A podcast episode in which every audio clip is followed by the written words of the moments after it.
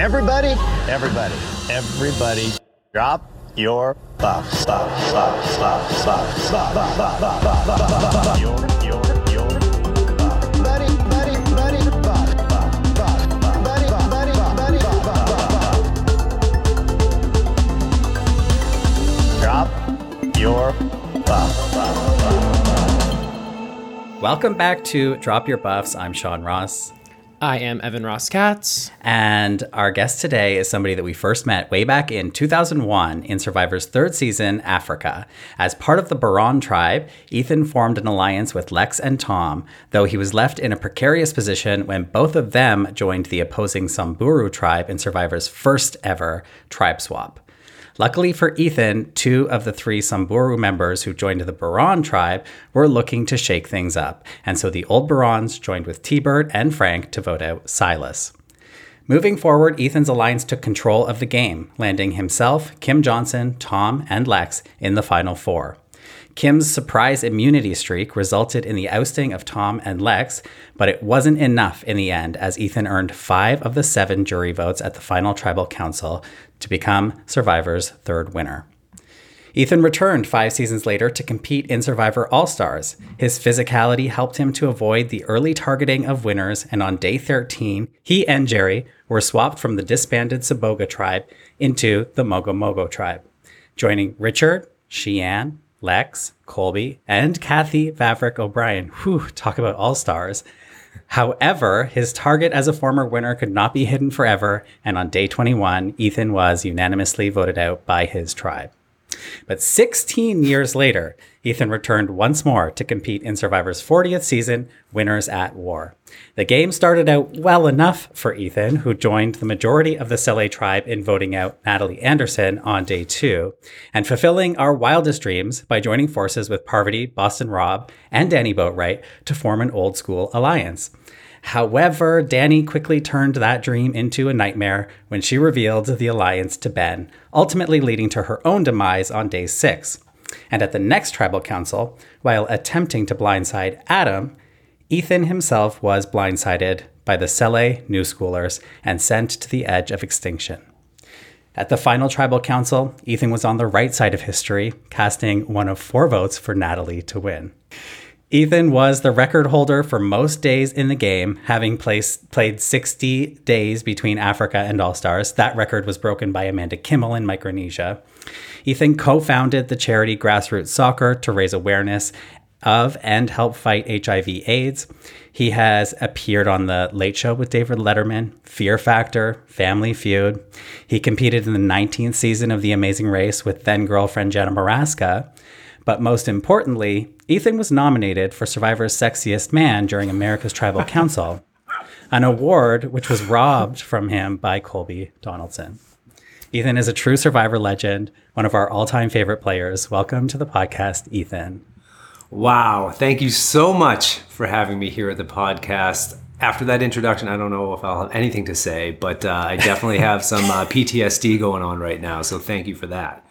Oh, you're Uh, welcome. yes, uh, not our intention, but if we can deliver something, you know, have it be that perhaps. Um, you know, Ethan, rather than simmer into a boil, I want to start with a hot topic in the Survivor verse. Recently, there has been some drama between two Survivor legends, both of whom you've played with season 7 and 20 winner Sandra Diaz Twine, and season 16 winner Parvati Shallow.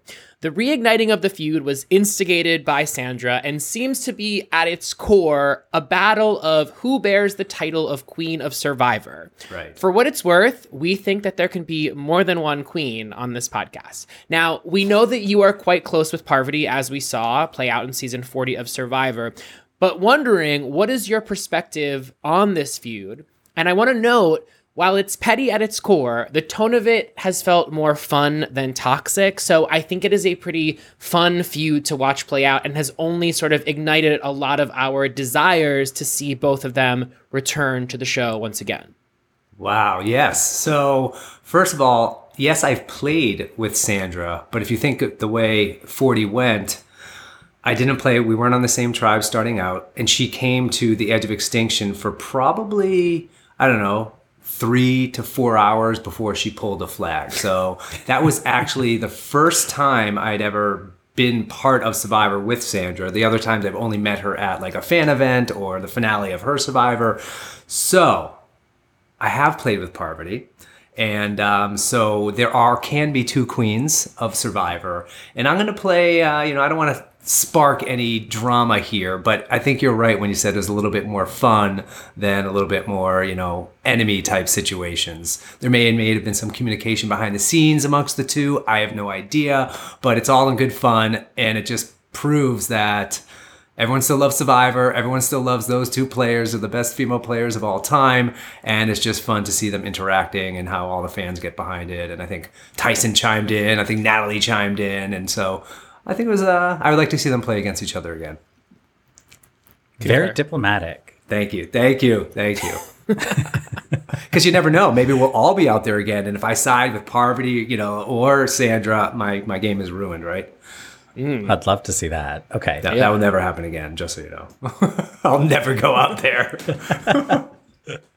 Let's rewind a bit all the way back to season one, actually, because I have to imagine that you were among the 40 plus 50 something million people tuning in to watch the finale of season one. What first captured your attention about that season? I actually did not see much of that season. I saw the final, maybe two or three episodes of the first season of Survivor. But at that time in my life, I was, you know, pursuing my professional soccer career. I was living in Africa at the time. I heard rumors about the show, but I didn't have the chance to watch it. And then, you know, there was no one recorded it on a VCR for me back then. So uh, I didn't really know much of it, but I did watch all of Survivor Australia with the, you know, Tina Colby situation.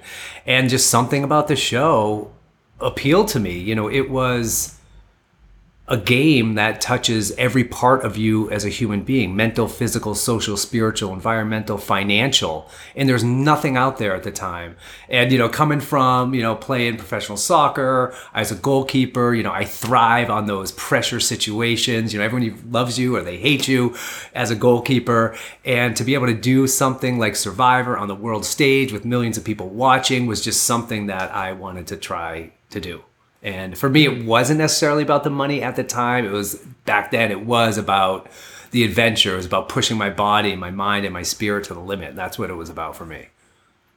Can you talk about the audition process? Because there are two interesting factors about this era of Survivor. One, the pool of those auditioning was so much wider, Really? um, and there was less of a template for how one auditions for a reality show like Survivor. I mean, people make entire careers these days off of making videos of how to make an audition tape. I mean, as you just mentioned, audition tapes, VHSs were in existence. It was a whole different ballgame at that point. So, how did you prepare that audition?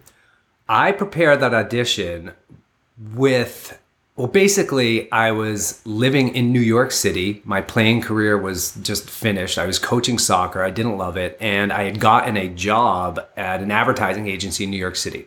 And so I traded on my cleats and my sweatpants for like suits and ties and shoes and they literally like a week before I was supposed to go in and start the job, there's a nationwide hiring freeze for this company, and they said, "I'm sorry, you can't come in. You have no job anymore." And I was like, "What the?" So I was bored. I was unemployed.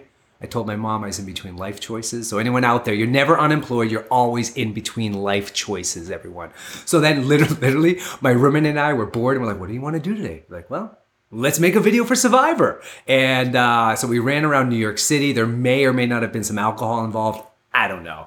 And uh, we were on a, you know, we were using mini mini VHS, and then we went back and literally stayed up all night, 24 hours editing on two VCRs on a television set. And I did a little. Do you remember? You guys might be too young, but do you remember the movie Being John Malkovich?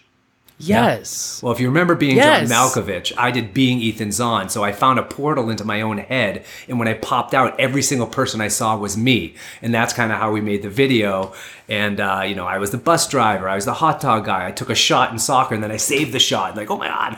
And then uh, at the end, I did a little play towards, um, you know, Tom Hanks and Wilson you know, that was around that time back in the day with that show, Castaway. And then the funny thing is, I got sent out to Fiji and we were on the exact island where Castaway was filmed. And Castaway was part of my audition tape for 2001 in Africa. Full circle, everyone. That's what we're talking about here on Survivor. Incredible. But anyway, So I sent in a video, never thinking it would be me. I submitted a video for my friend. My friend is supposed to make a video for me. We ran out of time for him. We just sent in my video, FedExed it, and then uh, I got the call.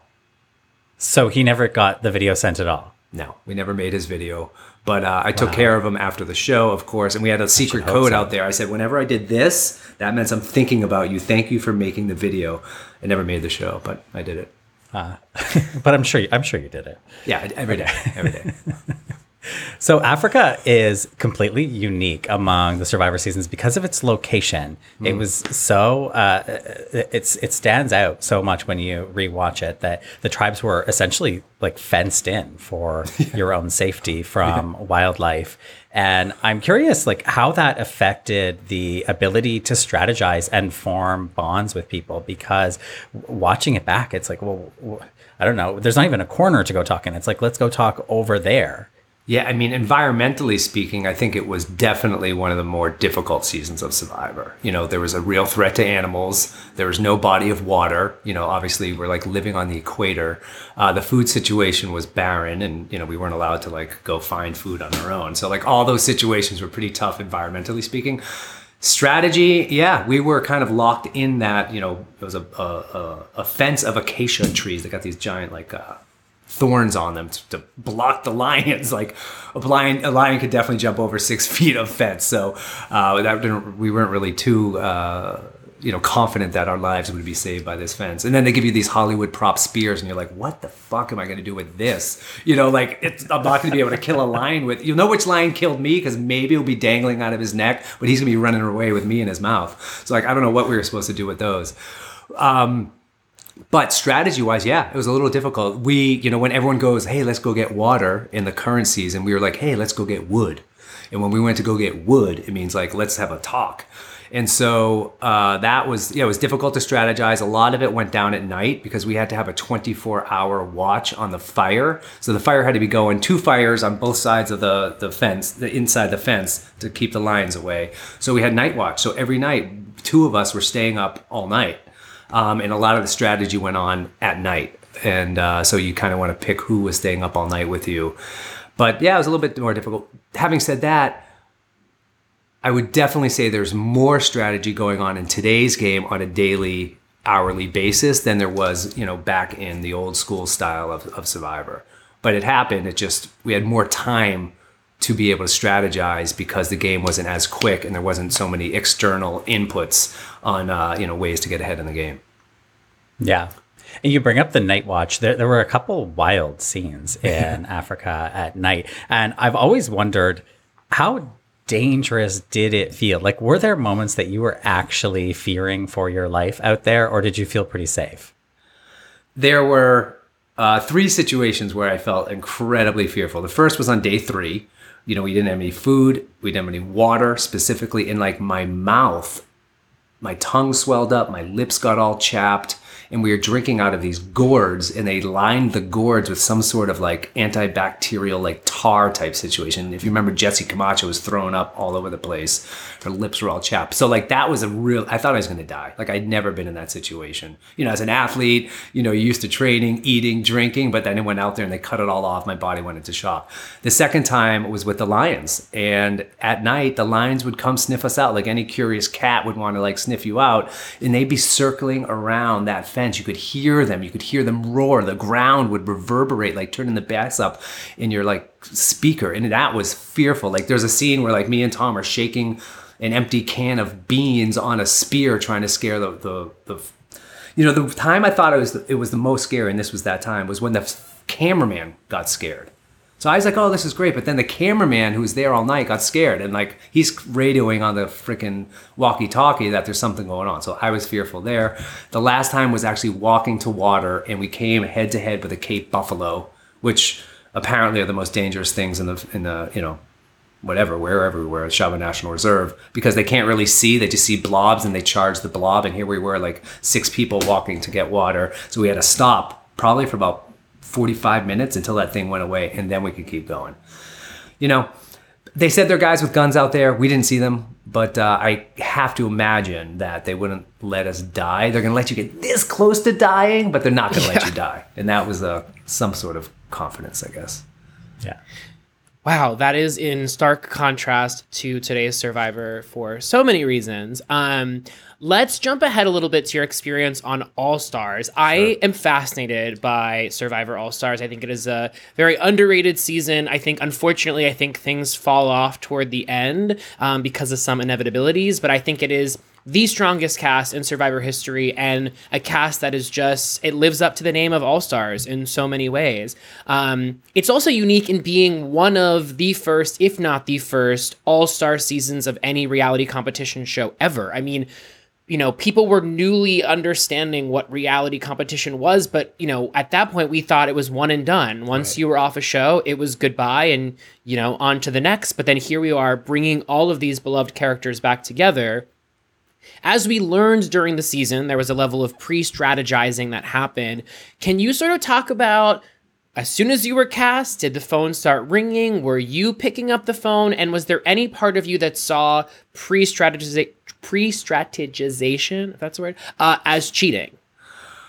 So I agree that All Star was a strong cast, but I think you have to remember that that you're looking at this in hindsight. At the time, uh, you know, no offense to people I'm naming, but like Boston Rob was voted off, you know, whatever, fifth or sixth. Amber barely made the jury. You know, Alicia didn't really go that far.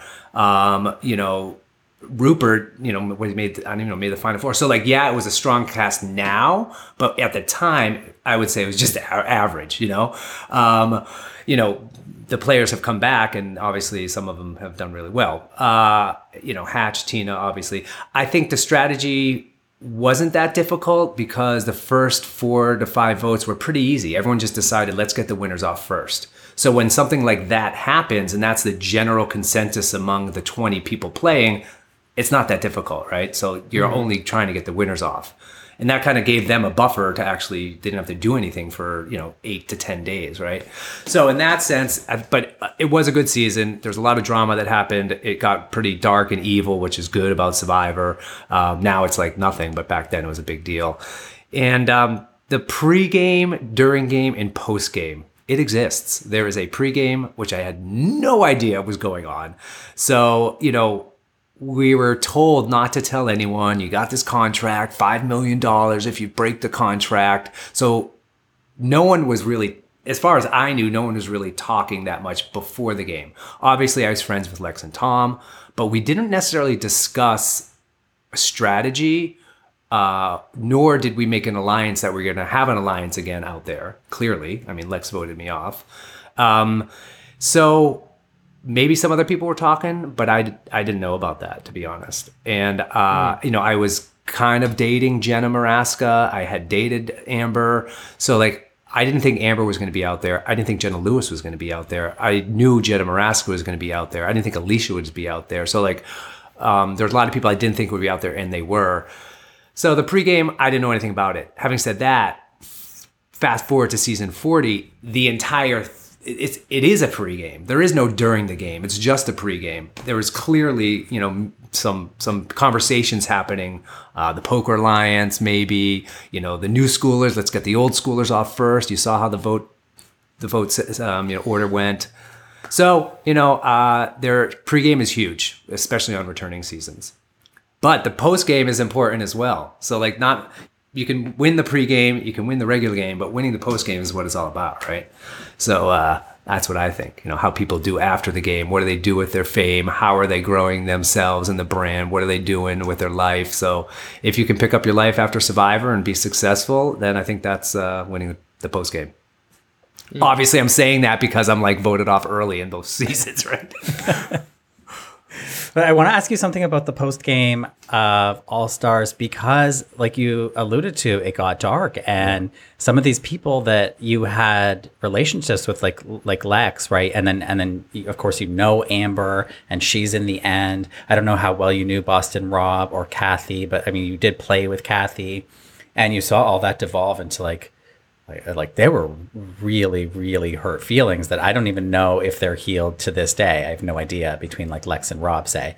But uh, all of this happens jerry gets booed at the reunion. Like it, it just becomes really dark. And i'm wondering as somebody who i know that like today you seem pretty well connected in the survivor world. And I imagine, like at the time, I mean, this is how you win, right? Like Yeah. you, you're you're good at forming relationships, and so you have all these people that you have relationships with, and it just like devolves like a terrible like family holiday dinner, and then like what happens next? Like how was that for you? You weren't really like involved in the drama, but all these people around you were. I'm just curious what was going on behind the scenes after the show finished.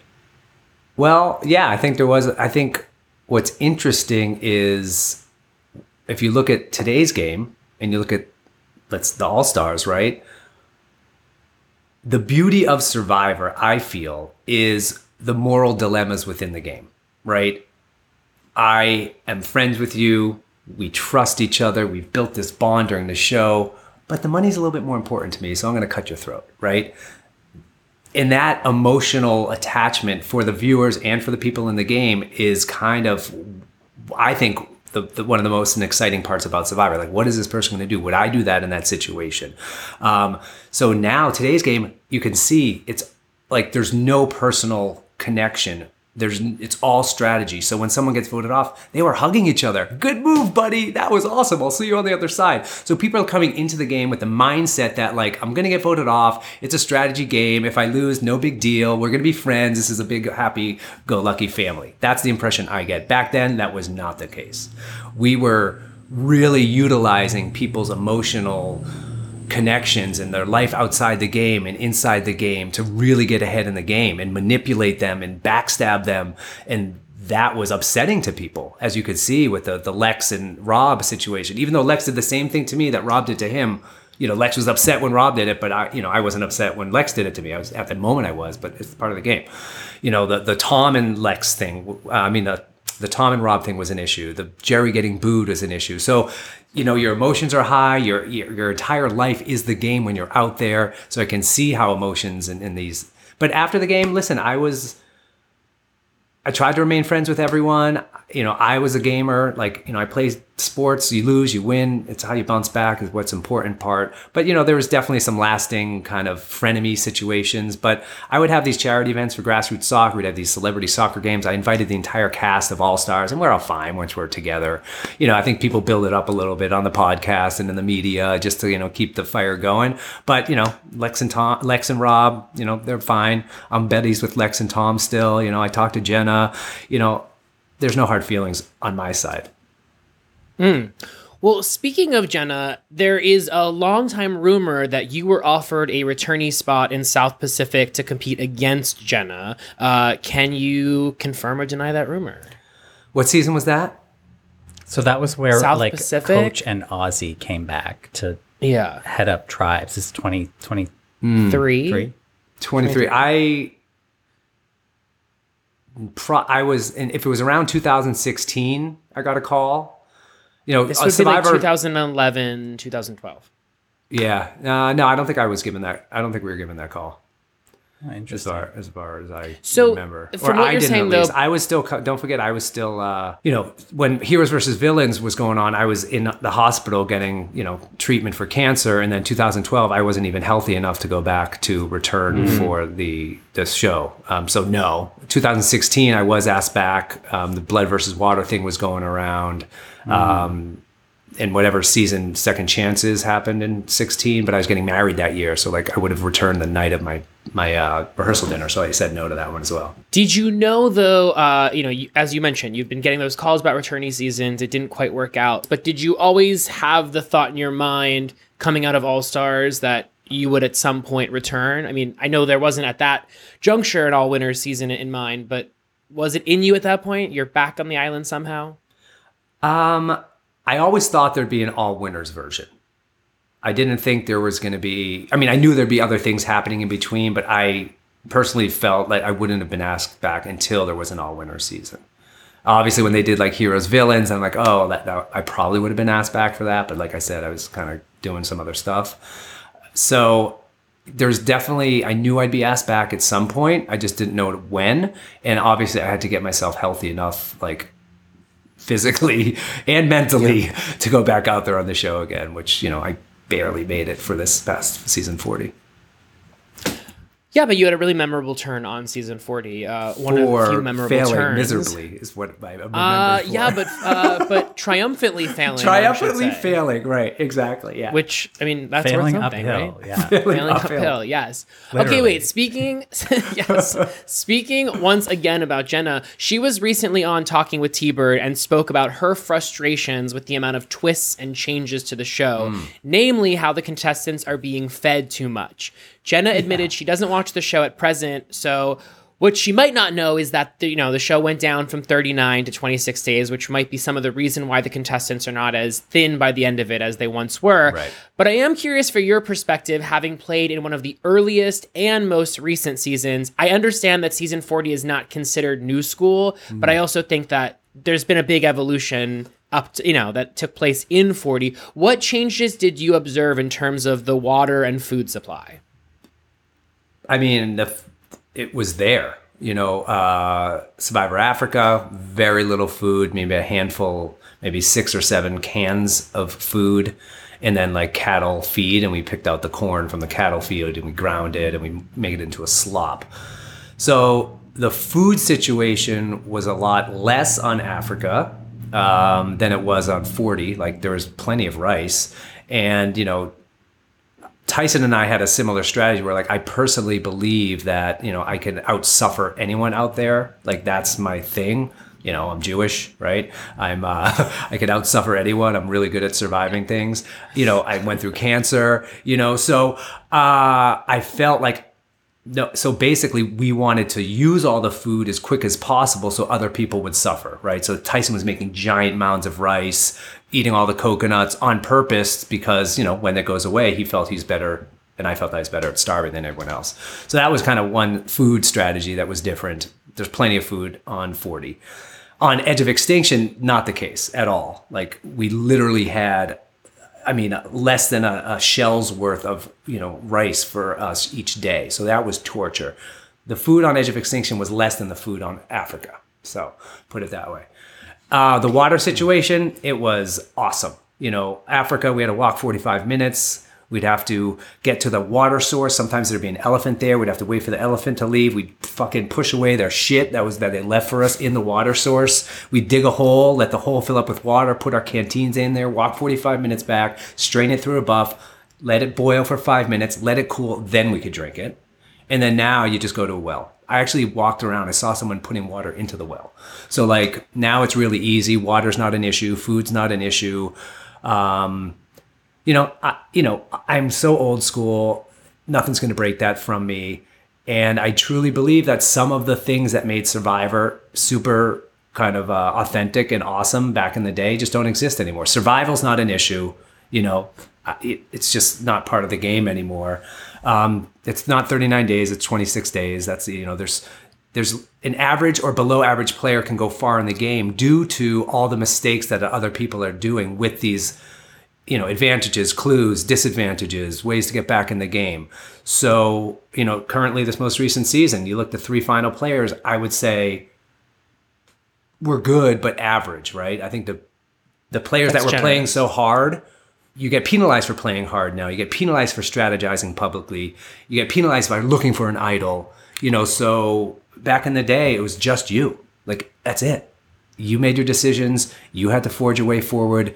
There's no idols. There's no clues. You got challenges were built challenges were actually important. You know that was part of the game. You look forward to the challenges.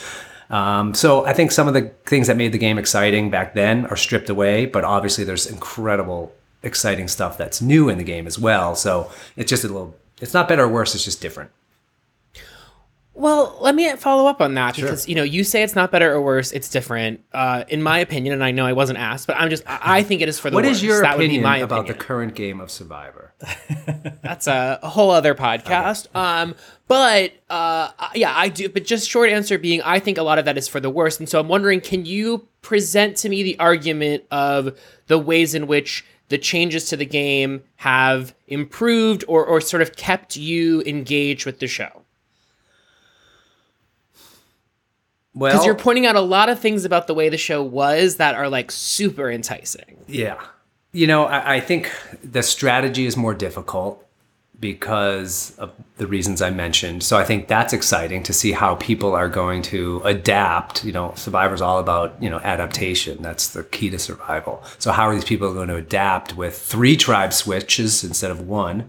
You know, how are they going to adapt with 15 idols versus none, right? You know, so like I think this most current season, someone said that like at one point, I mean, you look what happened with Suri. I don't know what season it was, but she got voted off because like everyone else had an idol or a clue, and she was the only one that didn't. Like that just seems so backwards. It just seems like back in the day you had control of your own destiny in some way and now it's just a total free for all because you have no idea what's out there what's being played what people are hiding so that that the the surprise and the the uh, innovation around challenges and clues is kind of exciting. I always like to see what's going to happen. The fire tokens it was a total bust right? Didn't work they didn't bring those back. So it, they're, they're testing things out. So i like that part of the game and I like the strategy part of the game. But like I said, the things that uh, I feel make it exciting, like the torture and starvation of going 39 days, the the weight and the uh, importance of the actual immunity challenges are huge back in the day. Survival aspects, um, you know. The whole point of the game is to vote people off and not get voted off. And sometimes, you know, with the edge of extinction, you didn't even really get voted off. You know, so like there's things that are happening that just change the game. And as you mentioned earlier, I think the personal relationships, like they don't hold as much weight anymore in the game. Yes, so- it's such a big draw for a viewer. Yes, I, I- you know, sorry I jumped in on you on that, but I agree because you see now they're doing a little, they're doing these little backstory vignettes, so you actually learn about the player, so you can actually either like them or dislike them in that moment. When before there's enough time going on where they could actually show on the the the, the episode your relationship with that person. You know, if you remember this most recent season, I don't remember someone Owen took someone on a reward challenge because oh we're so close. I need I had no idea they're even friends. Like you know they didn't show those two becoming so close out there. So when he picked her, I was like, why would he ever pick her? That's a horrible decision. Meanwhile, they were best friends on the show, but I didn't even know that. Like, I didn't even know who's friends, who's not friends, who's bonded, you know, to the end, who's not bonded to the end. So the personal development, the the character development, the the way they kind of uh, portrayed each person for the viewer to enjoy, I think doesn't exist. So it's harder for the viewer to attach themselves and live vicariously through any of the characters. Yeah, agreed. And I will say you're pointing out a, a lot of cons, which I'm in agreement with you on. And it's interesting. We have had a bunch of alumni on the show, as you know. And like when Jerri Manthey was on with Sean, they recapped the most recent season together. And Jerri had such positive things to say that really I was like really heartened by it because I was like, oh, I love this perspective that I hadn't considered. But then we had Parvati back on recently, and Parvati I felt was the first guest that we had on that was really willing to, I don't want to say shit on the show, but like willing to say a lot of the things that a lot of us viewers are thinking that we don't often hear alumni say. Sometimes I think that's because alumni want to maintain the good graces of production with the hope of returning, but like it's refreshing to hear someone say, and I appreciate the fact that you're giving me both sides of it all, or giving us both sides of it all, but um, I do think there are some times that I'm curious about, you know, especially old school players' true thoughts on what I would consider the devolution of the game. Um, and yeah, so it's interesting to hear your perspective on this. Yeah, I mean, I just think they could scale it back a little bit. You know, I I, I don't think idols are a bad thing. I don't think a clue, you know, a, a- an advantage here or there is a bad thing. I just think it was too much. There's one point I literally couldn't even keep track of anything. Um, you know, also the challenges. You know, uh, if the every challenge, you know, I don't know, first 10, 12 seasons, every challenge was different. You never had a repeat challenge. Maybe a little bit. It was a water one or, you know, climbing a tree one or whatever. But now it's kind of like the, cha- you know, what challenges are going to, I mean, this most recent season, they switched it up a little bit, but you kind of knew what challenges were going to come. Like they're kind of the same challenges every season.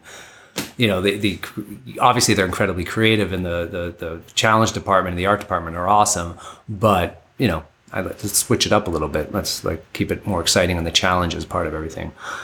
Listen, I don't. The show's gotta evolve. I would think it's got to change, and I think they do a good job of keeping up with what's going on in the world today. You know, if you look at how information is, I mean, these millennials and Gen Zs, they can't keep a secret, and you know they they don't know how uh, to hold information back. And it's kind of like what happens in the real world you know with like instagram and twitter. Everyone just shares everything and you see it reflected in uh, you know the show. Even what's going on with you know diversity and everything it's now reflected in the show which is fantastic. So i just think the show is trying to like pick up on clues of what's going on in the real world.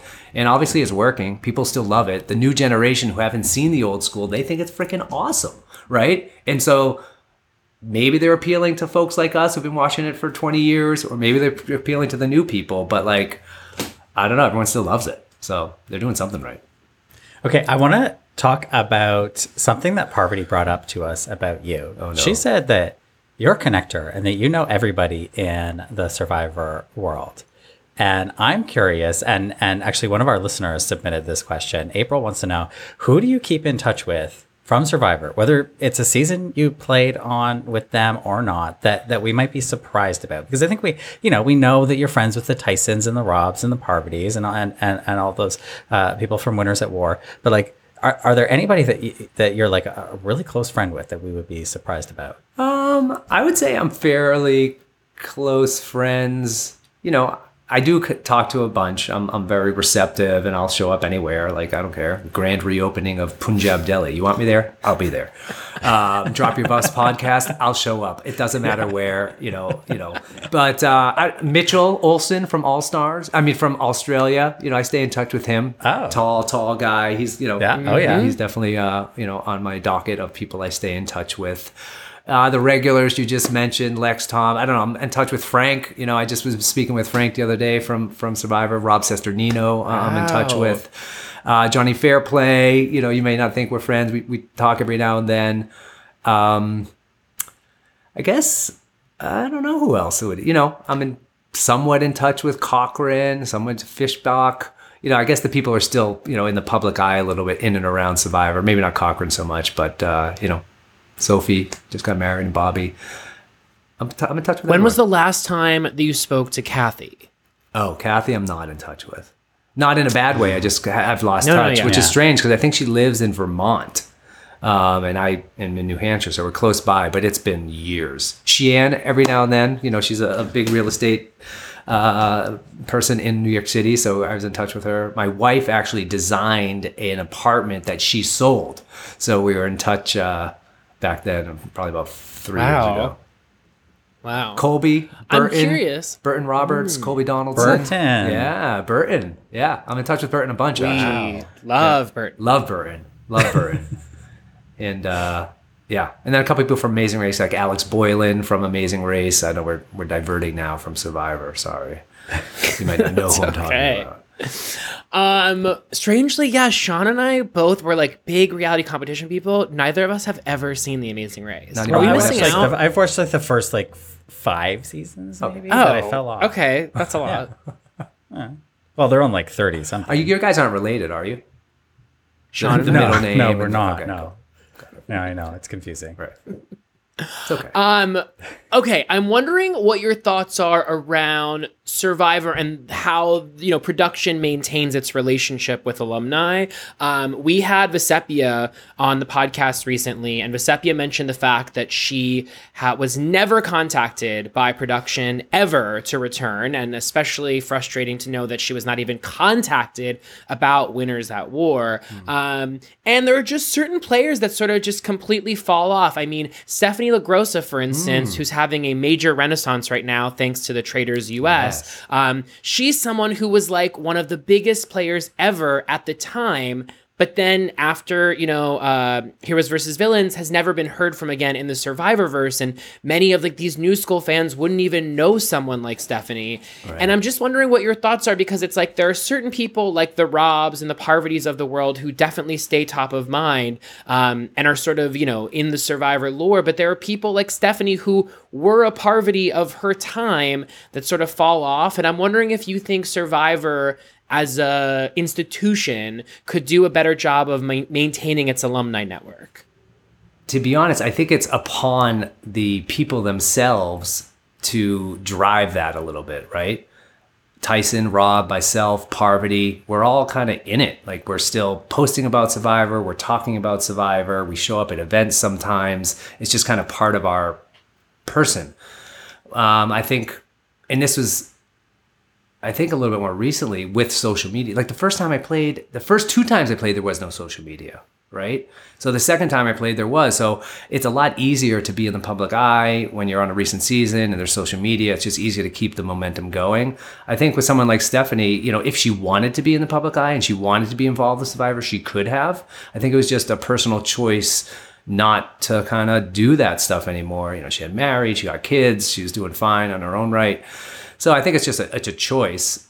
I don't think, you know, CBS I don't think it's their job to keep the contestants relevant or current or whatnot. You know, obviously they could do some mashup shows with the trying out with the challenge and a little with the traitors and bringing back some all stars seasons. But I don't think it's their job to keep us in the public eye. You know, I think that's on our on our own. What about the? Because I know there was that big ten-year reunion back in 2010, Yeah. but I imagine maybe there was one that was underway for 20, but that was canceled because of COVID. But like, who organized the 10-year eh, the reunion? For instance, was that CBS? That was a. I'm pretty sure that was a CBS thing. I was, you know, fucked up on drugs and the stem cell transplant for, for cancer, so I wasn't really paying attention too much. But I know Je- Jenna went out there. I was dating Jenna at the time, and she was doing some red carpet stuff out there. So CBS definitely, you know, uh, organized that one.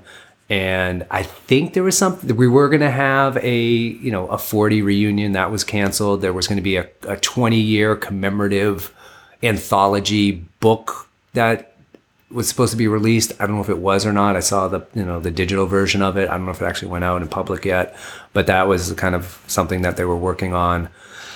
But uh, yeah, I, I- you know I don't know where else to go with that. Do you have any thoughts on it? You know, would you like to see more revivals? Would you like to see like what uh, Mark Long is doing with uh, the, the MTV kind of challenge and kind of doing that with survivors? Like he's bringing back, you know, a bunch of MTV challenge people going straight to Paramount Plus, like, and then Survivor could potentially do the same thing. I mean, the set exists. You know what I, you know. I would never go back for like a 26 day game or 39 day game, but if they said, "Hey, Ethan, do you want to come back for a, a seven to 10 day game?" I would do that. That's not a problem, right? Yeah, I mean, uh, looking at it from the perspective of Bravo, which began sort of, they call them the ultimate girls trips Yes, now, where they combine housewives from different seasons. There's um one of my favorite housewives of all time. Her name is Alex McCord. She moved to Australia after filming Real Housewives of New York and was like, I'll never come back. Andy kept calling her, trying to get her back. She was like, no, no, no. Called her up with Ultimate Girls Trip and was like, hey, do you want to do a two week vacation in Morocco? And so now we haven't had Alex McCord on our television screen since 2012. It's been over a decade. And Alex McCord is currently in Morocco filming because of the same thing as you say, where it's like if you can give people a shortened contract, it's much more incentivizing often. To your point, or to your question, yes, I'm all for different cinematic universes that incorporate Survivor alumni, but I also would like to see the show lean more heavily on its alumni for All Star seasons. We got that messaging from Jeff after 40 saying that there was they were going to halt on any returning player seasons, and I just feel like there's this incredible stable of talent that we are so eager to see mm. play this game once more. Something that you pointed out in this interview that's interesting is like Rob Mariano coming onto All Stars was a kind of like a what's he doing here, and then went and became this Survivor legend. I imagine that there are other players in the docket that had a bad go their first round that could come back and absolutely dominate. And I feel like that's what I am eager to see more mm. of as the show moves forward. Interesting. Yeah, I mean, I can't deny that. You know, uh, it's it's always fun to see new players play. Uh, however, you know, an experienced player would dominate. You know, some of these new players, even though they've seen 44 seasons. I'm shocked at some of their decisions they're making on these new seasons. And I just feel like some returning players, even if you just played the game once before, you are have such a leg up on the competition. I mean, look what happened with when the season that Rob won, right? How hard was that? It was his fourth time playing. He had Russell, who's useless in general, um, and then he had him. Like, if he didn't win the game, I would be very surprised. Like, you, uh, you know, it's imagine playing in like four World Series and then never playing one. You're going to be incredible, be better than everyone else. So uh, I think it's just an interesting thought. I know, I guess the first time they could probably bring these people back now. If he said, I don't want anyone before 40, then we're looking at what, season 48, 49, 50. He'd have enough returning players to, you know, make a full tribe or maybe two tribes for a returning season. But before that, I haven't seen many characters that could be returned f- since after season 40. Yeah. Okay, let's go back to season 40. Oh boy. And, uh, right. Well, I, I'm just curious because you you go out there, and I know there was a lot of pre gaming, so you kind of probably knew who was going to be out there. But I do think there was some shocking omissions, Yeah. and I'm wondering if you Oh, felt the same way that you got out there and you were like, "Wait a second, where's so and so?" Was there anybody that you were surprised was not there? Well, I was a little surprised that Hatch and Tina were not there. Mm, but, you know, they only had, what, 20 spots. I was surprised that Nick was out there. I was shocked that Amber was out there. Obviously, everyone was. I think some people were surprised I was out there just due to my, you know, health concerns. I don't think people, I was surprised to see Danni out there.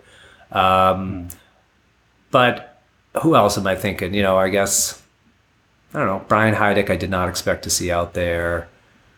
Vecepia, I didn't see expect. I mean, we could go through everyone, but uh, I think that would be my. Who are you guys surprised you didn't see someone out there and specifically? I think Tina, ha- Tina and Hatch for sure, and I think Todd from oh, China. Oh, yeah, I was Todd. surprised not to Yep. see. I agree. Yeah.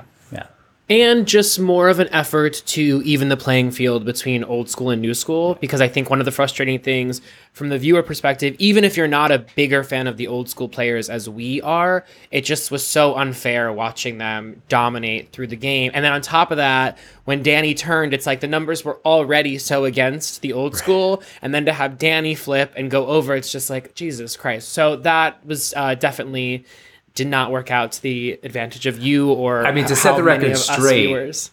From my memory, and you can talk to people, there was never an old school alliance that included Danni.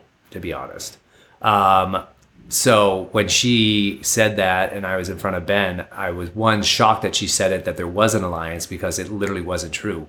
I had an alliance with Rob and Parvati, but Danni was not part of that unless I didn't know something that Parvati or Rob said. So when she came out and said that, I was like, what? Like, one, it's wrong. And two, you just revealed something that's going to hurt us and was wrong. So, and then she got voted off that night in a good way because, you know, she was flip flopping all the way around. She was with us, maybe she wasn't with us. And then she turned against us and tried to go after Parvati. It's just such a bummer because there's a world in which I think Winners at War could have been an iconic season, Mm-hmm. and I think things just kept going wrong. Um, and it's a bummer. But a bummer. uh, I mean, like the maybe Winners at War like, too. Nick, Sarah, Denise, Tony, Final Four. I mean, or, or, or, you know, Michelle, I love. Tony, I thought played an incredible game. But, you know, Ben, Sarah, Denise, average. Nick, average. I mean, everyone kind of played an average game. I was on the edge of extinction just dreaming I was in the real game. So here, I'm just a little bit, you know, a little bit annoyed and frustrated I didn't get to play longer. That was me. Once I got to the edge of extinction, I was like, ugh, this, I'm, I'm fucked because I knew who else was going to be coming to the edge. Uh, Right. the- you know, every time Tyson, Rob, Parvati, Wendell. I'm like, ugh, I'm never getting off this freaking purgatory in the South Pacific. And mm. that's where the real show was. Like, I want to see that show. You do. You do. I mean, there's a lot of downtime. There wasn't that much happening. And I remember talking, obviously, Natalie played an incredible game and she hid the fact that there were even clues out there. I remember sitting next to Natalie at Tribal Council when some of the first clues were getting sent back into the main game. And I looked at her, I'm like, can you believe they think we're sending clues over there? Meanwhile, she's the one sending them. And she's like, yeah. And I had no clue what was going on because she hit it so well. And Rob and I remember talking, he's like, there's gotta be, there was like four or five days where like nothing was happening. And we're like, there's got to be something else out here. There's got to be more to this game. They wouldn't just let us sit out here and suffer. And meanwhile, like Natalie was finding all the clues because she knew there were clues and she knew to look for them. We didn't even know to look for them. which lends itself even more to why you would give Natalie your vote in the end. I mean, she played an incredibly savvy game, both in and outside of the game. I was torn. Um, oh, sorry. Yeah, go ahead. No, no, go ahead. No, I mean, I was torn with my decision because I am a purist. I'm a game player. Like, part of the game is, like I said, voting people off and not getting voted off. She did not do that. She just got voted off. And, but I had never played with Tony. I never spoke to him, never shook his hand.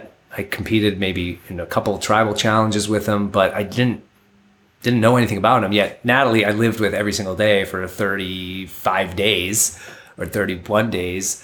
And, you know, it's like she broke free. She like got out of jail and she's like representing me over there. She was my dream. And uh, I was more of an emotional player. I played with my heart more than my brain. So in the, I had every intention of voting for Tony. But when I got to the final tribal, I switched it and voted for Natalie just because, I don't know, at that time it was the right decision for me. Mm. Well, I'm glad you did. Um, I recently lost my dad to cancer, and in sharing that story on social media, I had so many people unsolicited come forward telling me about their own experiences battling cancer or watching loved ones. And I was thinking about your coming out with your cancer di- diagnosis when you did, and how unique it was in that time because so often the stories of people with cancer were celebrities. And so there was that sort of distance that so many everyday people had because they couldn't relate to the life of a celebrity, even if it was via cancer. And you came forward and were a non celebrity, but a famous figure. I mean, sort of a hybrid celebrity of some type. And you were coming forward and, and sharing your journey. And I think that's part of why it resonated with so many people so deeply. I'm quickly becoming overwhelmed by having to take on people's cancer traumas while also understanding the desire that people have to connect through this shared experience, right, of grief and grief specifically through cancer, both survival and death. I'm wondering how you handled that both then and now. I'm sorry uh, to hear that you lost your father. That's uh, thank you. I lost my father when I was 14 years old, and so I've experienced you know that. So I'm sorry I have to go through that. Um, for myself, at the time, this is in 2009 you know, so All Stars was 2004. So there's a little bit of a buffer there. I wasn't like top of my game celebrity wise, but it was interesting because I had, when I, the reason I chose to go public may not uh, resonate with everyone, but there were other people trying to leak the story before I was. Um, you know, the photographers were outside my apartment hoping to get me bald, you know, with chemo. He was this curly haired soccer dude. Now he's bald with chemo and a mask. Like, I've never been so famous as I was when I was sick, which is a little bit weird take on American culture and celebrity, right? Like, I don't know why that yeah. happened, but I was more famous, you know, when I died. So I wanted to take control of the narrative. So I chose to go public in that moment and it turned out to be you know i didn't know what would happen if i opened up my life to complete strangers again like i did on survivor. But it was a, in the end it was a good choice um, because i could control that narrative and you know people.com i did a video blog i, I did the, the, highs and lows. It, it was vlogging back in the day so i had a video series really showing the raw authentic dark side of cancer and i don't think anyone was doing that at the time. And what i found was just like you said, so many people reached out to me and said, Oh, I saw you in this interview. I saw you there. And I had that same crazy itch. And I went to the doctors. I got diagnosed with lymphoma. So playing some role in helping other people get diagnosed or helping them manage their cancer care made it worthwhile for me to talk about my story. And I just think there's no other way. Like, there, at, at the first part, I was trying to, if it's going to sound weird, but like, I had the public, like the media and myself and Survivor built me up to be this like nice guy, this champion, this survivor, this hero, this super strong guy. So I felt like I had to live that while going through cancer in the public eye. So it, it, it I was living two different lives because I do this publicly mm. and then I come home and I'd be like, you know, depressed and throwing up and would leave the house for two days.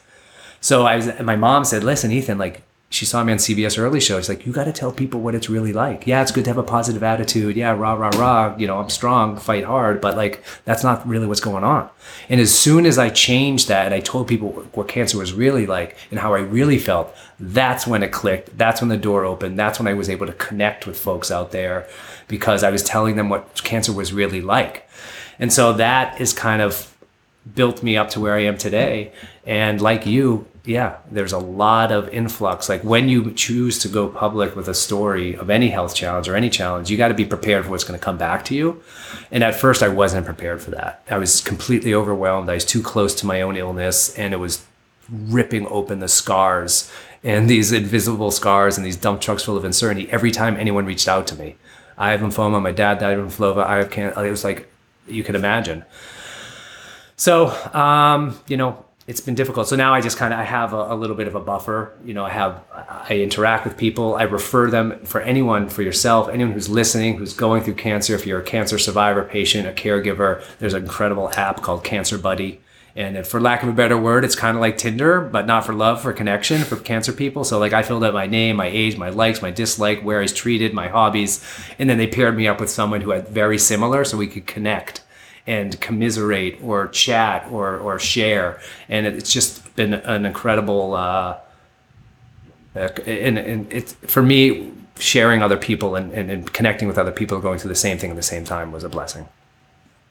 Did you have any concerns going into 40? I mean, I know you're cancer free, but my dad was cancer free and ended up dying of a disease brought on by the transplant. And so, you know, being cancer free is not always necessarily free from the complications of cancer, as you well know. And Survivor is an incredibly rigorous uh, game, as you were tested very much so in season three, as you've described. And I have to imagine there were just concerns that either you or your doctors had about the rigors of the game. How did you handle those conversations?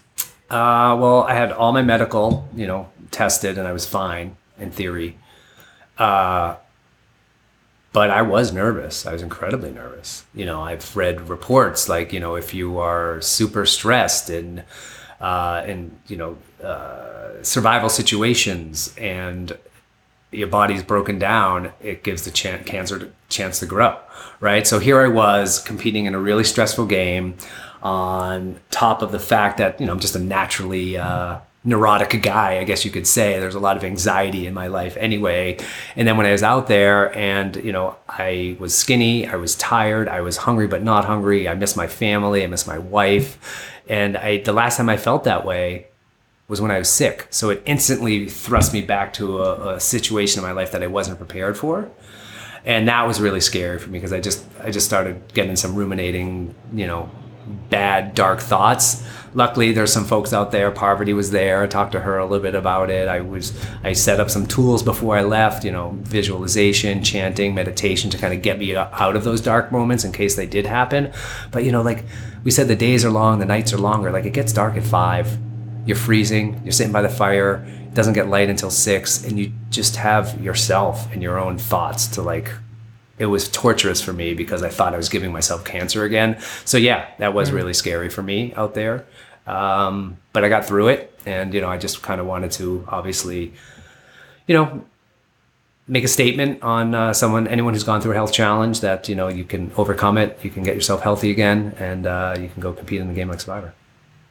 And you did. I mean, when I look back on season 40 of Survivor, there's very few things I remember about it because it's such an incredibly unmemorable season. And your journey is what stands out for me as like, if that season was worth anything, it was telling your story and hopefully how it resonates for others. And also not just those living with or without cancer. It's even, it's a big, it's a story much bigger than that. It's just about perseverance, which I think is the root of the concept of the show, right? Like how one survives, which you quite literally have. Right.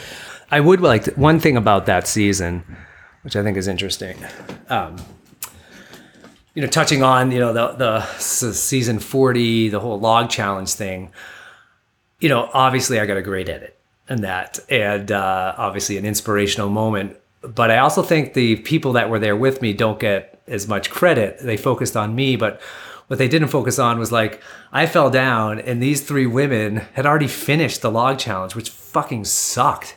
Yet they came back and they lifted me up and they walked with me that final log. And so just the, I don't know, the friendship, the community, the empathy, it transcended the game in that moment. And those three women uh, deserve a lot of credit, you know, Natalie, Danni, and Amber for just kind of doing something really kind in the middle of this horrible cutthroat game of Survivor. That was totally unexpected to me. Obviously, you know, Probst and production focused on me and my story, but what they didn't focus on is those three. And I just think they, it was a really nice gesture. And it just, I don't know, gave me some confidence that uh, in humans and human nature and uh, empathy and compassion. So I just wanted to make that statement. And a redemption moment for Danni. exactly. Yeah. She needed it, so yeah, it's good. Um, one of our fascinations on this podcast is Jeff Probst uh, and the evolution of Jeff Probst as a host of this show, and then also eventually an executive producer of the show. And you have this incredibly unique vantage point of having met him in sort of his infancy as a host, when I think it's fair to say he was a lot more looser. I mean, I was just listening to Jenna Morasca's Talking with T Bird, and she sort of talked about the Jeff behind the scenes and how he the camaraderie he used to have with the cast and I get the sense that the Jeff of you know season 43 is a lot more buttoned up. Um, he seems a lot more uh, oriented towards the family friendly aspects of Survivor, whereas Jenna was saying that like Jeff was notorious for like always dropping f bombs uh, during her season, which is something is so contrary to the Jeff we know today. Um, what are your thoughts? I mean, you you know the man well, and what are your thoughts on watching the evolution of Probst as this television character? You know, I feel in the earlier games that Jeff was uh, almost as excited as we were to see how the game would unfold in the moment. I feel like, you know, he went into tribal council not having much information. This is just my impression. It could be totally off because that was my first time playing. He went into tribal council not knowing much, trying to draw the information out of the contestants as a, like a real lawyer, like a real judge. And I think that was fun. Um, I think as the seasons went on, he was able to have more and more information going into tribal. So now I feel he's very pointed uh, and strategic in his questioning and who he's questioning and why he's questioning them. Um, whether that's to throw them off, whether that's to reveal some part of the game that people didn't know about. But um, I think there's an agenda there sometimes. And I think that comes with having more and more weight and input and um, power within the game. Like before, he was hired as a host to host Survivor. And his evolution is now producer. He gets into casting now. He's doing some of the challenges. He's executive producer. Like this is his baby. So I think he's just a little bit more involved. Whether he's too involved, I don't know. The show's you know pretty pretty good. So I think that's one big difference I see in Jeff is just his uh, total knowledge of the game and being able to pull information out of people. So I, in that sense, yeah, maybe he's a little less loose. Uh, maybe he's a little more concerned with you know things that he may say might you know impact the show, get the show canceled, things along those lines. But bottom line is like Jeff's. I think he d- makes something that has the potential to be incredibly cheesy less cheesy. You know, like I think he does a really good job. If you see him in the moment, like he's not reading anything he's reacting to some of the comments, even some of these heavy issues with diversity and um, you know all the uh, issues with Daniel and you know uh, those things. He does an incredible job in the moment to deal with those situations where you know I. Not that I'm a host, but I, I don't think I could have done that. So I think he does good at diffusing situations as well. There was once rumors of a Legends season. I think people thought it might be season 40. That turned into an all winners season. They sort of persisted, but we have not given them up. So, in our minds, season 50 is Survivor Legends. And we always ask people who they would want to see on the Legends season. Obviously, we want to see you. You've said a few times that you're not interested in playing again. Um, but, you know, you are a legend. so, you. you you've the spot is there for you. Uh, whether you went on or not. I think you could be convinced. I just I could have probably that be feeling. convinced. Yeah, yeah. 26 days, anyone can play a 26 day game, honestly. Well, Survivor so Legends. Survivor were- Legends is going to be 39. Yeah, Maybe okay. 50. We're back We to might- we might make it longer. All right. Yeah. Yeah. 50 days. This is our Australia. season. We, we are taking ownership of this. Got season. it. Yeah. Okay. So we make the rules. So there's also going to be more women than men uh, in this season. So All right. I would. I mean, an all women's season would be okay. I don't think that would We'd be a love terrible that. Okay, so let's say Survivor Legends, all women. Who do you want to see? Survivor Legends, all women. Oh my god. Well, you got to have Sandra. You got to have Parvati. Is there anybody um, you played with in the old school? It doesn't have I mean, to be I. Kelly, I, al- I, I always think Kelly Goldsmith got a raw end of the deal. Like she was a fantastic player. She's kind of the only one that really knew how to play the game, and unfortunately, she was probably too good, and that's why we voted her off. So I would definitely love to see Kelly Goldsmith play again. I think she was a great character. You mentioned Kathy; she's always a fun character. You know, don't forget we're all getting we're getting up there. Like you know, she's probably uh, you know close to 55 60 right now i don't even know but, so it'd be a really old season for some of the people i'd like to see out there to be honest like there aren't many characters that stand out to me i mean my brain's just stuck on the old school you know uh, i'd love to see That's some rob of ours. Cesternino play again you know Same. i would love to see him play again What about Tom? I feel like Tom was this enormous character in those early seasons, and then we never saw him back on the show. Yeah, uh, Tom would be fun to see play again as well.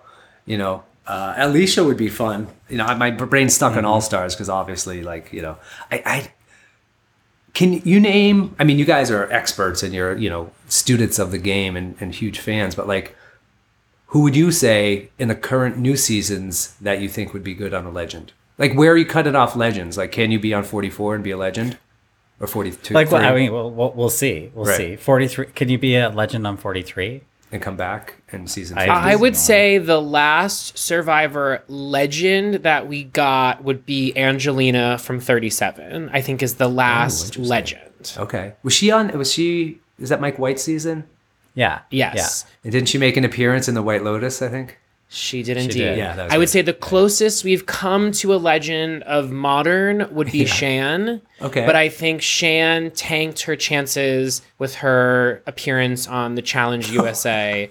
And So that it, that like yeah. uh, ex, outside of Survivor moments impact that your Legends cast. yeah. Oh Yeah. Oh, yeah. Listen, we make the rules. Yeah. Right. No. Um, so I would say Angelina probably the last one, but Legend, our Legend season is really focused on seasons one through twenty, with an acute focus on one through ten, just because that's the Survivor we love. So we're not really Right. here to like relitigate the recent seasons and those players. They just had their chance.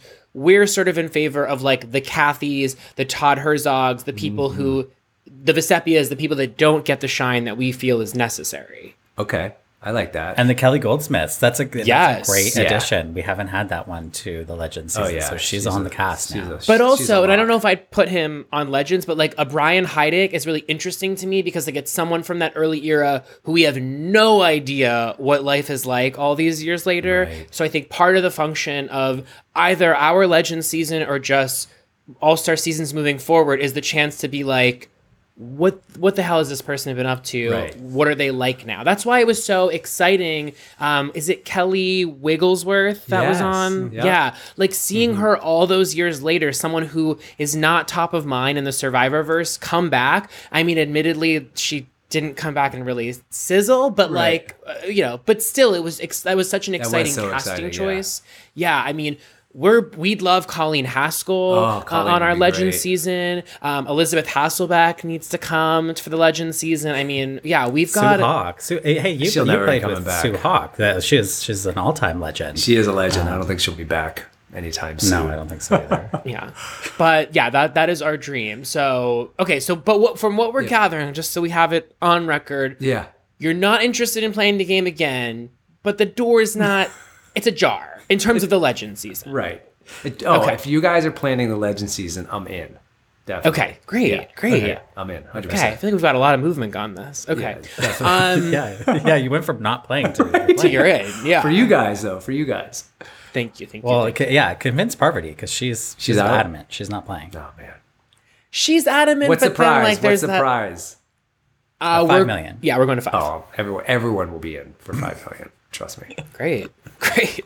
uh, we just need to find that sponsor now, but uh, yeah, we have the ask. And, to- and Tony's not going to be there, so nope. Oh, interesting. All right, the great. field is wide open. Yeah, I love it. we will allow men, but the men that we allow are going to. It's like with discretion. What about Yeah. Brandon?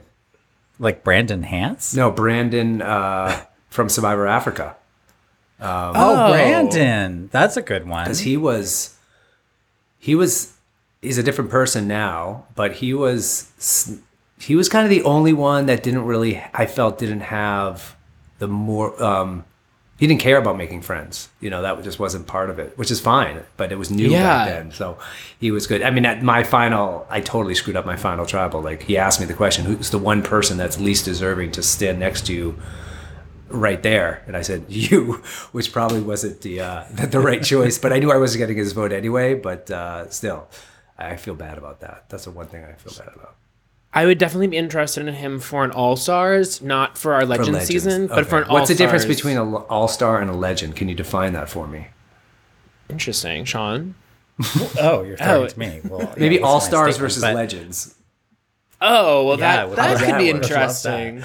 Legends have like for me, legends have there's a little bit of a lore around them. So it's like it's like a Kathy Vavrick O'Brien's a great one because it's like she was at one time this huge hmm. character on Survivor, and then she disappeared. Right. And so she is legendary. Where some of these people, they're like they're just around all the time. Like I know too much about them. Yeah.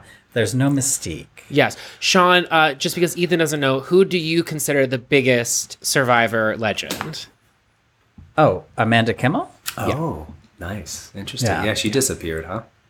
That so again, that elevates her to legend because it's sort of like so we have a we have like a sort of thing that we're doing with Parvati right now where we're doing a an, a, s- a mini series within Drop Your Buffs called Finding Amanda Kimmel.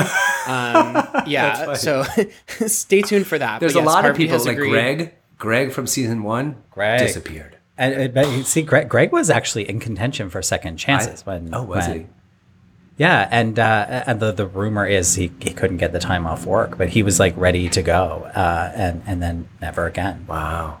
Yes, I like the idea of like the lost tribe.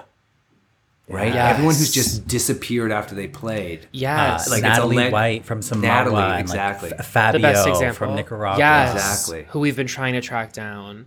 You know who else is fascinating? Who's off the radar but pops up once in a great while is Ian from Palau. Oh, yeah, um, totally. I think is an all-time great. Who could And Katie from definitely Palau, be. yeah. Yeah. Kate. I mean, yeah. Again, Oh, we just Katie love would the be great. school. Katie Gallagher. She would. That's another Yes. one of mine. I would love to see her play again. And she'd be someone too where it's like again we were presented this one version of her that i have a feeling we'd be able to see a whole different side of her Definitely. on all stars and that would complicate her character more because again too think about the way women were depicted in those early years in particular i mean look at the way Jenna Morasca was portrayed and that reunion especially too and i think that people would be more willing to grant more grace to a lot of the female characters that were Yeah. either done dirty or, or given a 21, rougher yeah. edit yeah Yeah, no, I agree. Katie is a Katie is a producer on the challenge now. Oh wow. Yeah. Did I mean if you I watched uh, Kim Spradlin's season, uh, one One World I think it was, and Mm-hmm, I was just like shocked at how. I mean, if that play, you know, the, it was very the men versus women situation was very, you know, hard to watch in today's world. But back then, it, Yeah. went- it flew, no problem. I mean, even some of the stuff Big It's hard Tom for used me to, watch say, back then. probably. um, uh, but yes, Well, Ethan, thank you so much for your time. Anything else you want to add that we didn't cover, or any you know major? you didn't ask me about uh, the Crunch Bowl, which I'm pretty upset about.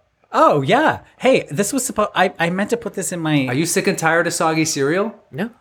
give us the You're pitch? not? No, I'm just joking. Well, th- this is the Crunch Bowl, and I'm not joking. I take it everywhere I go. And for all you folks out there who are interested or sick of soggy cereal, this is the ultimate solution. This will keep your flimsy flakes safe all day long. So if you imagine a swimming pool, a swimming pool's got a shallow end and a deep end. Same with the Crunch Bowl, everyone. Keep your cereal up top. You put your milk down below. When you want a little crunch, you just tap it over the edge. So you've got the crunch wall here. This is a cereal slide. It doubles as a milk chute like that. It's got non-slip grip. It's microwave and dishwasher safe. It's stackable. And the best part about it is it's also a cell phone holder snack bowl. So you can eat your snacks. You can watch your cell phone just like that. You know, it's also good for chips, dips, salad dressing, crackers, soup, apple pie, ice cream, hummus, carrots, whatever you want. This is the Super Bowl. There you go. That's it. Is this purchasable? Yeah, go to mycrunchbowl.com. We have green and we have blue, and uh, you can pick yourself up one right now, one right here. I'm gonna purchase one, He's a winner, a philanthropist, an inventor. Yeah, and with the purchase of every bowl, we donate one meal to a child in need, so you can feel good about your purchase as well.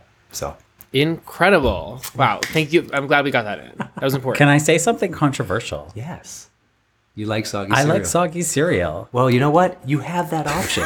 You have that option. You don't have to load the shallow end. You can just put your cereal in here. You pour You the put it milk all in there. You can let it get Yeah, soggy. I, I'm gonna have to. and then when you, yeah. you have your reserves, your cereal reserve up here, and when this is Yeah. done, you shove that in there and you let that get soggy.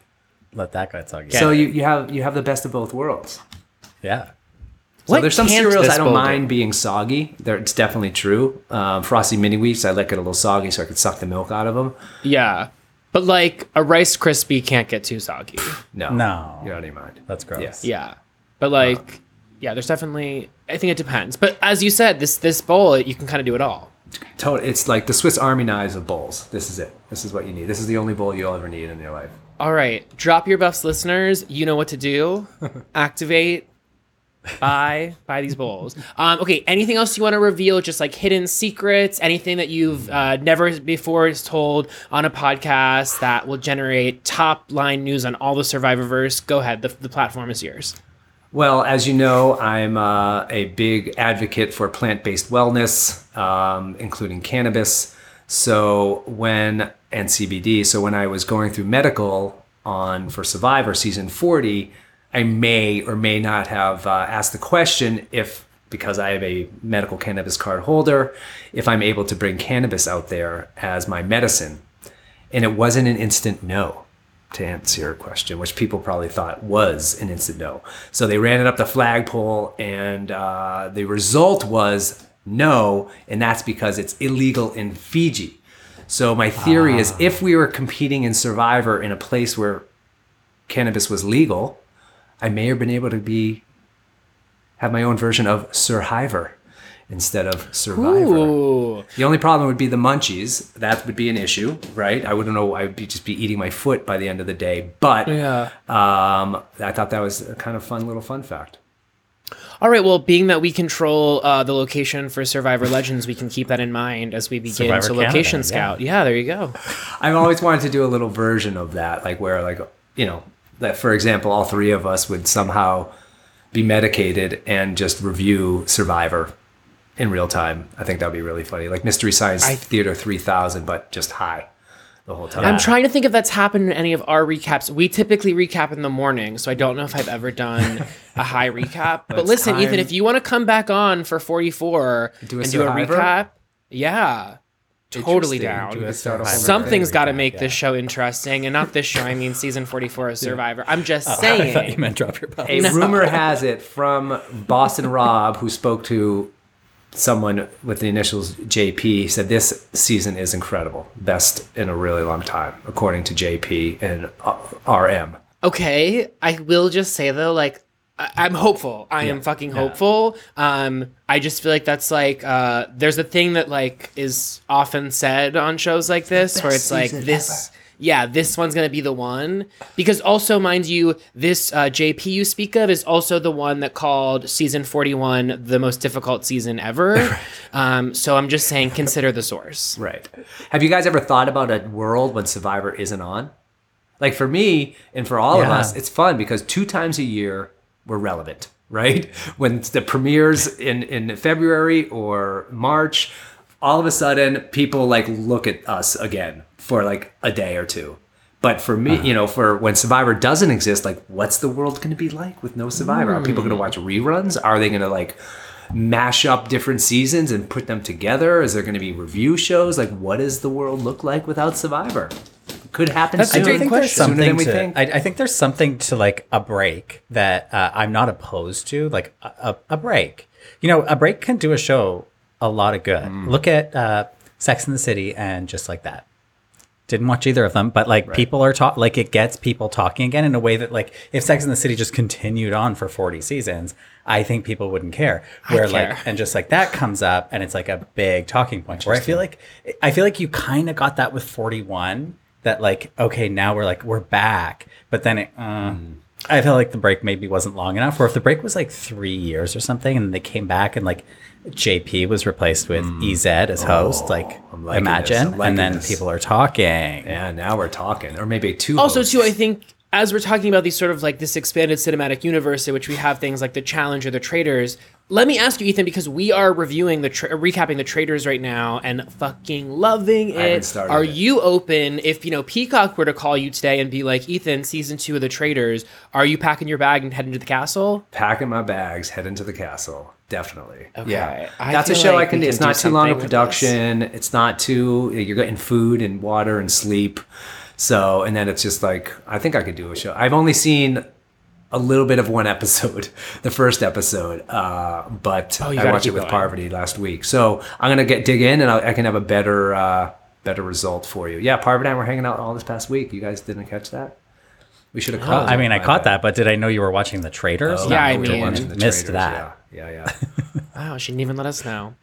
Um, okay, well, you got to stick with it. Uh, the U.S. traitors takes a little while to get going, but our girl Cirie really activates around episode four, and that's when the wheels begin turning. But if you're hankering for a reality show to fall in love with, the Traitors UK is really where it's at. Okay, I will take your advice and uh, Yeah. dig in. Definitely dig in. All right, Ethan, this has been a real thrill. Uh, hope to have you back uh, to recap season 44, the best season of Survivor ever, uh, as we are optimistic about, because we need a good season of Survivor. Um, but uh, for anyone in the meantime, uh, they can binge season three, season eight. Maybe if you want to dive into season 40, that's Just the first five your episodes discretion. of season 40 is the best. Yeah. Yeah. There you go. Um, but truly, thank you so much. And I mean, I think that, I mean, listen, we throw around the word legend a lot, but I mean, amongst the Survivor legends, you are up there at the pantheon of the great Survivor players. But also, not for nothing, a terrific interview guest. And I really appreciate your ability to jog your memory. Sometimes I, I can't believe how you were able to just be like, Do you remember in episode three when this happened? And I'm like, I'm glad you remember.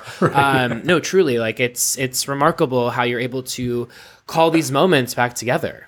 Well, I appreciate that. Thank you for having me. And uh, yeah, I'll come back anytime. He'll even show up to a deli opening. I have grand reopenings. I'm big on the reopenings. Grand reopening, Bar yes, mitzvahs, birthdays, reopenings. That's what I do. Do you cook a shiva? I mean, I, I am assuming you're Jewish, Evan. Are Yeah. you? Yeah, yeah, yeah. Are Yeah. you uh, impressed with the level of Jews on Survivor these past five seasons? The number of Jews we've had. It went from nothing to I like really- everything. You haven't look, paid attention. Jews are the Well, no, but usually I just recognize. No, I know that much. Who are the? I don't like. I haven't registered recent Jews. An, an influx There was one season where recent there was Jews. four Jews, and I don't even remember their names. It was um, Lindsay uh, was one of them. Oh, season 42. Season forty. Interesting. So, do wait. Do you think this is like a conscious effort, and as like I know it's not part of the diversity mandate per se, but do you think it's just chance? Well, unfortunately, Jews get left out of the diversity mandate in in, theor- in theory Yeah. because you know we just don't uh, necessarily look the part of being diverse. However, we are two percent of the population, yet we are sixty percent of the hate crimes globally. So do the math. Um, so anyway. I'm big into uh, you know being a proud Jew and trying to erase the stigma around Jews in media. So that's just one thing I'm, I'm in, involved with. Not to make this a re- religion type situation, but yeah, no, I think uh, what season was I can go back and just start go. There's a great newsletter called Hey Alma.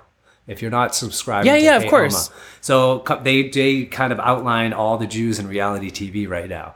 So um, you can go back and look at some of the newsletters, and they have all the survivors that have been Jewish over the past four years. now, are you the only Jewish winner? Unfortunately, I'm not. I was until this guy Adam Klein came along. And, uh, and I'm no Oh, well, longer we the don't- chosen one. There's another one Okay. along with us. But you know, I think. I think you're up there. I'm, more, I'm a little bit more Jewish than Adam. I'd like to think. I don't know. I'm making that up. he's new school, so he doesn't He's new count school in Jew. the- I'm old school Jew. Yeah. Eh. Yeah. Also, he, he's not making his way onto Legends. I'll tell you that much. So yeah, Aw, poor Adam. I'm just saying. Yeah, it's all right. All right, Ethan. Thank you so much. This has been a real thrill. All right. Thank you Yeah, so much, thank you guys. so I much. appreciate Okay. it. All right. Have a great day. Bye. You too. Okay, Ethan Zohn, another Survivor legend in the Drop Your Buffs roster. If you wanted to see the video of this interview, you can find that at our Patreon. And you can go to patreon.com forward slash drop your buffs to see everything that we're getting up to over there. Make sure that you're following us on Instagram at Drop Your Buffs Pod, where we share silly memes and update you on the latest episodes and the latest goings on at Drop Your Buffs.